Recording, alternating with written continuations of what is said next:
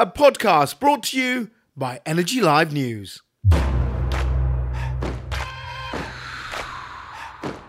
Harriet, firstly, thank you very much for joining us here at Talking Energy. Um, let's kick off with uh, you just talking a bit about yourself. Uh, just tell us what you do, your background, and how you came about um, to becoming now the C E O of Ashden. Well, um, I've spent many years working, focusing on international development. And in the course of that, it became very clear to me that we face three big issues in our time, and they are tackling poverty, tackling conflict, and tackling climate change. And the three are all linked. The problems are linked, and actually so must the solutions be. So, to, so how I ever first came across some of the issues we work on here at Ashden was when I was working in the in villages of South India with a rural development organisation, working really in the villages with the poorest of the poor. And there was a white, lovely woman I used to sit and chat to in the evening, and she would get up early in the morning, she would feed her family, then she would walk miles to work in the fields. Then she'd come back, she'd go out, she'd collect a few twigs, and she'd sit inside her tiny house cooking the evening meal for the family with these little twigs and this little fire. And always the smoke billows out, and within minutes she would be coughing and wheezing. She had the most terrible asthma. And it went on and on, and often she'd have to miss working, and she was extremely poor. So miss working means really in the end you're missing feeding your family. And that's an example about need to tackle the proper cooking equipment for women around the world, the clean cooking debate, that is one of the issues on which Ashden works. In fact, as many people die from indoor air pollution as from H I V and malaria combined. Mm. So that always stayed in my mind. And then I worked for many years in Fairtrade. I spent about fifteen years building up oh, Fairtrade wow, long time. Here in the U K and globally. Uh, well, it's very addictive, Fairtrade. It was really exciting to how we grew it from an idea that people laughed at mm. to becoming absolutely a part of the mainstream way we all go shopping now, with actually nine out of ten people here in Britain recognising the Fairtrade mark and buying the products, and so making a difference for farmers and workers in the developing world. And as I met those farmers and workers, in particular, for example, coffee farmer in Uganda, who first said to me, the thing is, Harriet, the weather's gone haywire and it's ruining our crops and so the livelihoods, because we depend on growing coffee. And actually whole areas now, it's becoming harder and harder to grow coffee or cocoa because the climate's changing so much. And then people are being hit by mudslides and floods and typhoons, and actually the more extreme part of climate change. And that's when I really realised that the people who've done the least to contribute to climate change are actually the ones paying the highest price, and they have the fewest resources to deal with it. So then I really welcomed the chance to come at work at Ashden and think, what can we do to play our small part in helping tackle climate change? So what was the motivation, would you say, behind coming and joining this organisation? Well, I think we do, I know we do, face a climate emergency. Mm-hmm. We know every single day there's another terrible statistic to slap us on the face and knock us into the kind of really big, bold moves we need as an individual, as a community, as a nation, as a world to take if we're really going to stop global warming, and if we're going to manage the changes that are coming, come what may, and if we're going to stop it being worse than our worst nightmares. And so I really felt that burning desire to come and work for an organisation that was helping find the innovative solutions to climate change. And what I really love about Ashden, which connects a bit to my work at Fairtrade, is it's about the power of the living alternative. The people we give Ashden awards to, in and of themselves alone, aren't going to tackle climate change, but it is making a difference here and now, today, tomorrow, for those people who, for example, get renewable energy from one of our winners. But it also has that critical role of being a beacon, if you like, that shows, yes, of course it's possible, of course we can do it. All the solutions are out there, we just need to get behind them and back them. Uh, so talking about the winners, could you maybe give us a few examples of some of the winners? Yeah, well, let me, let me tell you about Colombia then, about Medellin, which has been famous worldwide for having the highest, it's the murder capital of the world, actually. It had the highest homicide rates in the world.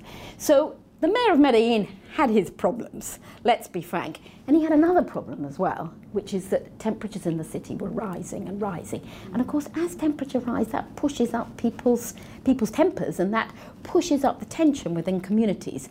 So he realised one of the things he could do to tackle his two big threats was to bring everyone together and think, how can we cool down the city?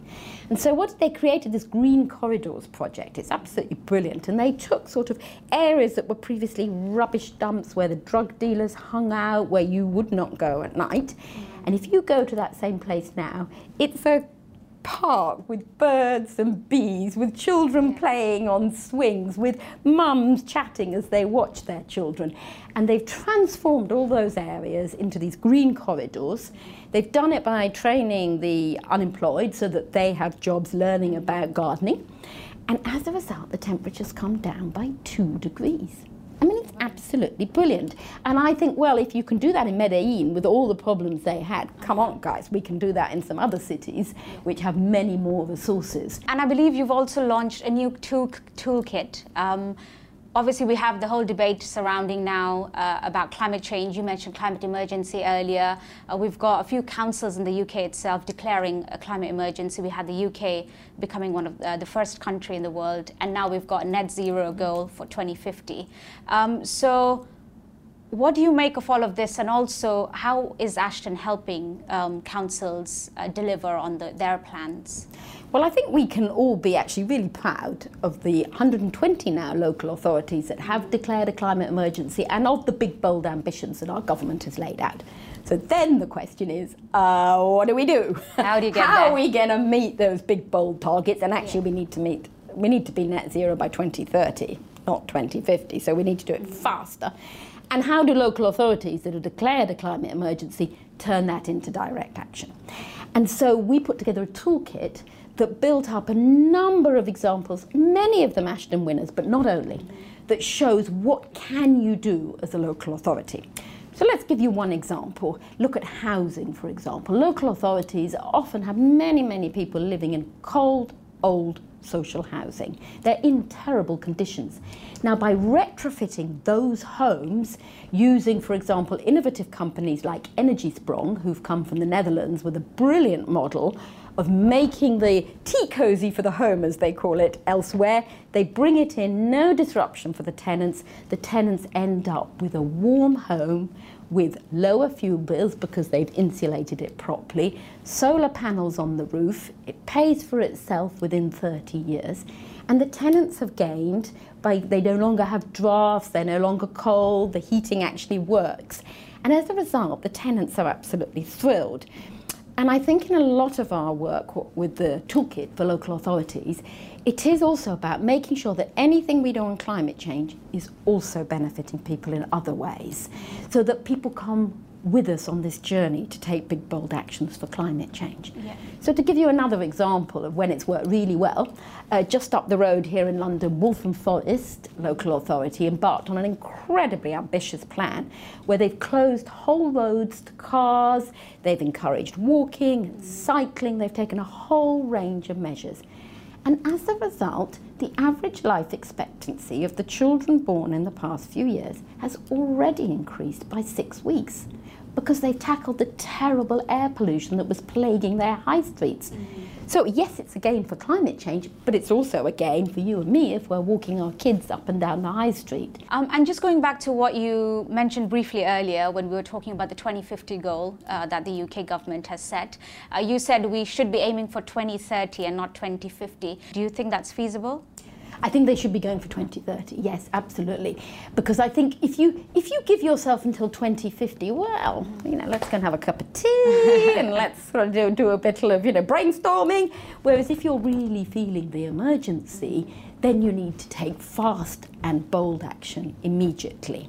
Um, so I think they should set the bar high, and that will then drive the action that they need. Because if you said we've got to be net zero by twenty thirty, that would make sure you put in place the incentives, the policies, the subsidies, the tax changes that you need to drive some of those behaviour changes. And I think in the way we do that, though, it is absolutely critical that we take people with us. Because if we don't, then people will, there will be a backlash. And we've seen that in Australia, we've seen it in the U S, we've seen it with the Gilets jaunes in France, initially sparked off reacting against what people saw as an unfair increase in fuel taxes. So in the way we aim for twenty thirty to be carbon net zero must be done in a way that helps people understand how it can benefit them, that works with them through decentralised initiatives involving communities to see what are their bright ideas, what are their best ideas. So if we're going to do this transition, and we're going to do it with big bold measures, it must be a just transition in which we look at those who will lose out, that we help make sure they get the skills for the new industries of the future. If we went really carbon net zero by twenty thirty, Britain actually could be a fairer place to live. It would be greener, healthier, the air we breathe would be better.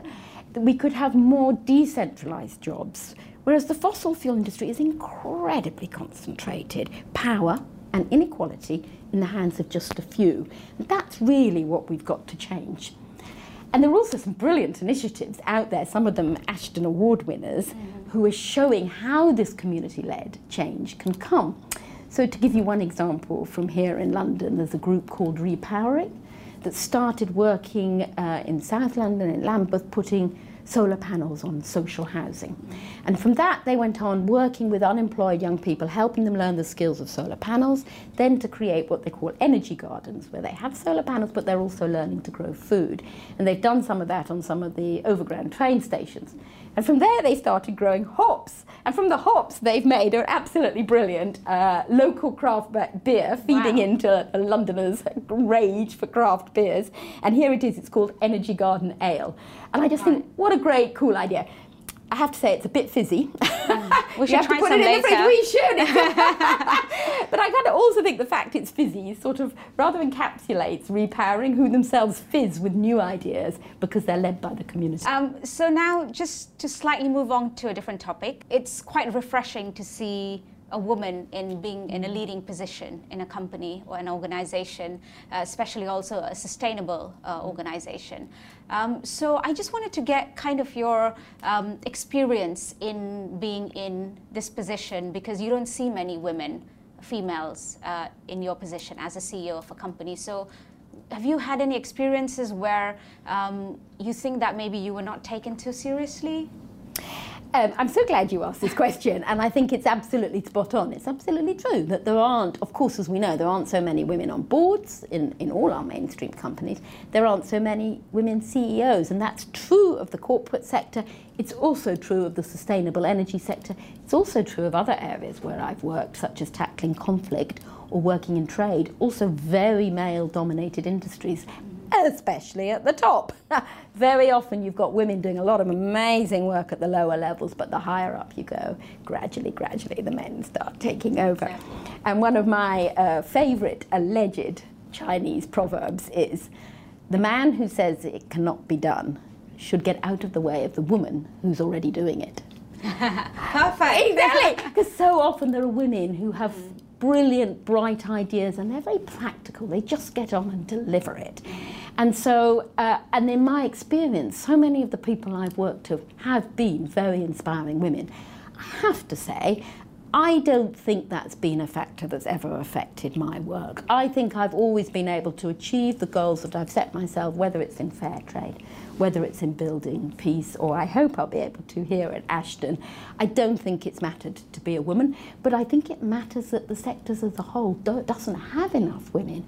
We absolutely need more women at the top, and we need more women to come into sustainable energy and stay in there. So I think it would be good for the sector to have many more women and many more women in senior positions. I actually think it would help our chances of reaching net zero by twenty thirty here in Britain and reaching the big global ambitions as well. Um, the reason I actually asked this question was because when I initially joined the industry, which was I think about eight or nine years ago, um, I used to go to conferences which were filled with, dare I say, bald, middle-aged men um, with suits.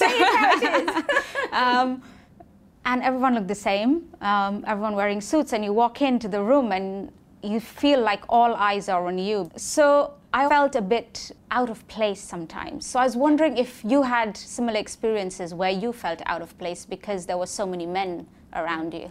I think it's compounding a number of things. I think it's being a woman, mm. and then I think it's having a very different perspective. Because I think if you're an extremely wealthy woman working in the oil and gas sector, I don't think you necessarily face all those problems. But I have sometimes felt, as a woman who has a much more community, grassroots-led view of the world, I do think it is more difficult then to be taken seriously um, by men. But I actually think what the, the, it's absolutely critical that we break down those barriers. There's a, it's really serious that we take diversity in all its forms really seriously. We absolutely have to have the voice of African women front and centre if we're going to make sure that everybody in the world has access to energy. And, and you know, the challenge of reaching the last four hundred fifty million people who still don't have any energy access to the grid or whatever, the way we're going to do that is it absolutely must involve more women. And talking about sustainable energy, are some of the projects that you support or innovative technologies that Ashden supports um, are obviously uh, helping the transition towards going into uh, the U K becoming low carbon. So how do you see this in a bigger picture? Um, how does it help Uh, the economy in the U K and uh, the economy globally? Yeah, I think that's an absolutely great question, and that goes to the heart of the reason that we produced the toolkit, actually, to say you know, we've scoured the country and we've found these incredible examples. In themselves, they're making a difference, but the real trick would be if all our social housing was retrofitted um, so that nobody should anymore be living in a freezing cold, drafty place where they're shivering their way through the winter and actually having mental health problems because they're so cold. That's happening today in twenty nineteen in one of the wealthiest countries in the world. So I think we should be taking those brilliant examples and scaling them up in our policy, both at the local authority level, because local authorities can do a lot at a local level where it's sometimes easier to get change than when you've got to shift the whole national debate. And then I think we want to feed into the national policies as well. Uh, we're delighted a commission has been set up, a cross-party commission, to look at how can it be a just transition. And so we'd want to feed our ideas into that and say, how can we make sure it does take care of those who will otherwise be left behind by this transition? We want to feed our ideas and our examples into the global debates that are going on. And we all expect that the next big climate change talks, the next big COP will be coming to London in November next year. It's the next opportunity for the world to come together and really uh, reinforce their commitment to the existing goals they made, but actually to go much, much further. Uh, and I think we feel now there is an absolute outpouring of support from the public. We've seen it with Extinction Rebellion, we've seen it with the school strikes, with the children saying, come on, government. And I think we see it with David Attenborough's television programme, which again really made everyone go, oh, we have to do something about this. So politicians have a mandate now, and on the back of that wave, we just need to step up all the policies that have been out there that we know will make the difference, and we have to implement them. We don't need to wait for shiny new technological fixes. We need to take the solutions we already have and implement them at scale and at pace. So you think the government should do more in terms of accelerating the low carbon transition then? Oh, absolutely, the government should do more. And I think that means looking again at subsidies to fossil fuels. It's looking again at what's the level of support that we're giving to renewable energy, how much support are we giving to community renewable energy initiatives that will help drive the change from the bottom up. It's about looking at our housing policy and our health policy, going back to that point that actually it can have benefits all round. Mm. Uh, I'll give you a lovely example. There's a company in, based in Islington called Shine, and what they do is they give boilers on prescription. So doctors right. found that they kept having old people with terrible respiratory problems mm-hmm. coming in. They'd give them drugs, they'd get better. Next month, they're back again, same right. problem. So you're just going round and round the circle dealing with the symptoms. Mm-hmm. The cause? Defunct boiler. Right. The solution, therefore, is not to give more drugs. The solution is to fix the boiler. Mm-hmm. And that's where this scheme grew up called Boilers on Prescription, where in that case you tackle the root cause, and that old man now has a proper working boiler and a warm house, and he no longer has respiratory problems. So it's another example of how we need to bring together all the different departments. This is not for the department that deals with climate change. It's for the trade and industry, the health, the food and farming. It's for every part of our economy to think about how can we get to carbon net zero. Um, and talking about Ashden, um, it, it was set up by Sainsbury's, obviously a very well-known supermarket. Um, and there have been criticism about supermarkets using too much plastic and having too much food waste. Um, so what would you say to critics who might say that this might just be uh, a C S R um, fad? Just to be clear, Ashden was set up by somebody who is from the Sainsbury's family, mm-hmm. but it has absolutely nothing to do with Sainsbury's right. supermarket, just to be clear. We're a completely independent charity, mm-hmm. um, but founded by someone from that family, yeah. but it's nothing to do with the supermarket at right. all. Um, I think it's a very valid point, though, to say when companies start to make moves in the right direction, well, is it just greenwashing? Are they being serious about it? And I think, as particularly from my experience at Fairtrade, I believe you should celebrate every single positive move any company ever makes to make the world more sustainable and fairer. So if they start to do fair trade, or if they start to reduce their packaging, the plastic packaging, you have to celebrate it and say, brilliant, and now what are you going to do next? And because people get energised and enthused if they get positive feedback from their customers. Mm-hmm. And, you know, if the customer's always right, the customer's always right when they want lower prices, allegedly, well, the customer's always right when they say they want you to do fair trade and be fair in your supply chain, and we want you to switch to green energy, and we don't want to have our apples wrapped in plastic, and we do want you to really take plastic out of your supply chain.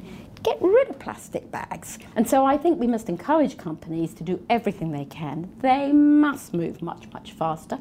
And then you need government intervention and government regulation so that the pioneers, the ones who are really taking the big bold moves, aren't then undercut by cutthroat businesses who don't care about the environment, because that is then creating an unfair uh, environment in which you do you don't want people to be punished for doing the right thing. You want them to be rewarded. So at some point you need government regulation and incentives to push everybody in the right direction. Now, looking into the future, um, what would you say are some of Ashden's ambitions and plans uh, for the next five years or so?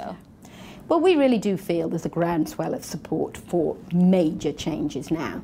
And so Ashden too is looking at, well, we're in a climate emergency. We've got ten years to make these major changes. What is it that we can do to play our part and actually also to step up our game? So some of the things we're looking at, for example, is how can we, could we encourage every single local authority across the United Kingdom to declare a climate emergency, have a really rigorous plan of action to implement it, and then have citizens' assemblies holding authorities to account, saying, are they meeting the targets they set? I'll give you another example of the work we do. We also work in schools. So we work with schools to help them look at their use of energy. And in our scheme with them, we found that actually they saved fourteen percent on their energy bills and twelve percent on their carbon footprint. It's a win-win. Every single school desperately needs every single pound they can. So it's helping with carbon, helping them with their balancing their budgets. We've worked with four hundred fifty schools.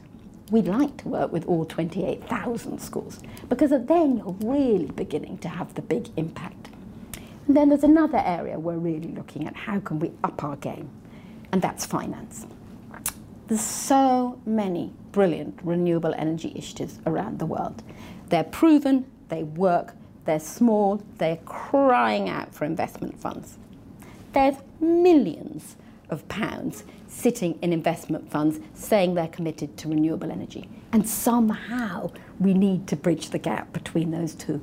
We need to make sure that really serious amounts of finance are flowing to those brilliant initiatives that can help the world get to net zero.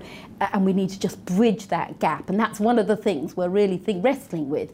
How do we best do that? And finally, uh, we touched on, obviously, climate change, low carbon economy, um, women in sustainable job roles, women in power. Um, so to wrap it up, how would you, what would you like to see happen over, talking about all these topics we discussed, what would you like to see um, over the next couple of years or so? I think over the next couple of years, we do need that revolution in our ambitions. we need to really think about how do we best empower people working at the community level to make the changes in their community, in their place, which is what everyone cares about first, to bring the sustainable energy, the future economy to life. How can we work together to say, how can we create jobs that are about sustainable energy, that do put women at the forefront, that do care for the unemployed young? And I think through doing that, we can help generate more and more of the ideas that will show us how to get to the big, bold changes that we need to make, that low-carbon future, hopefully by twenty thirty, but that it will make, in Britain's case, I think it would make us a kinder, fairer place.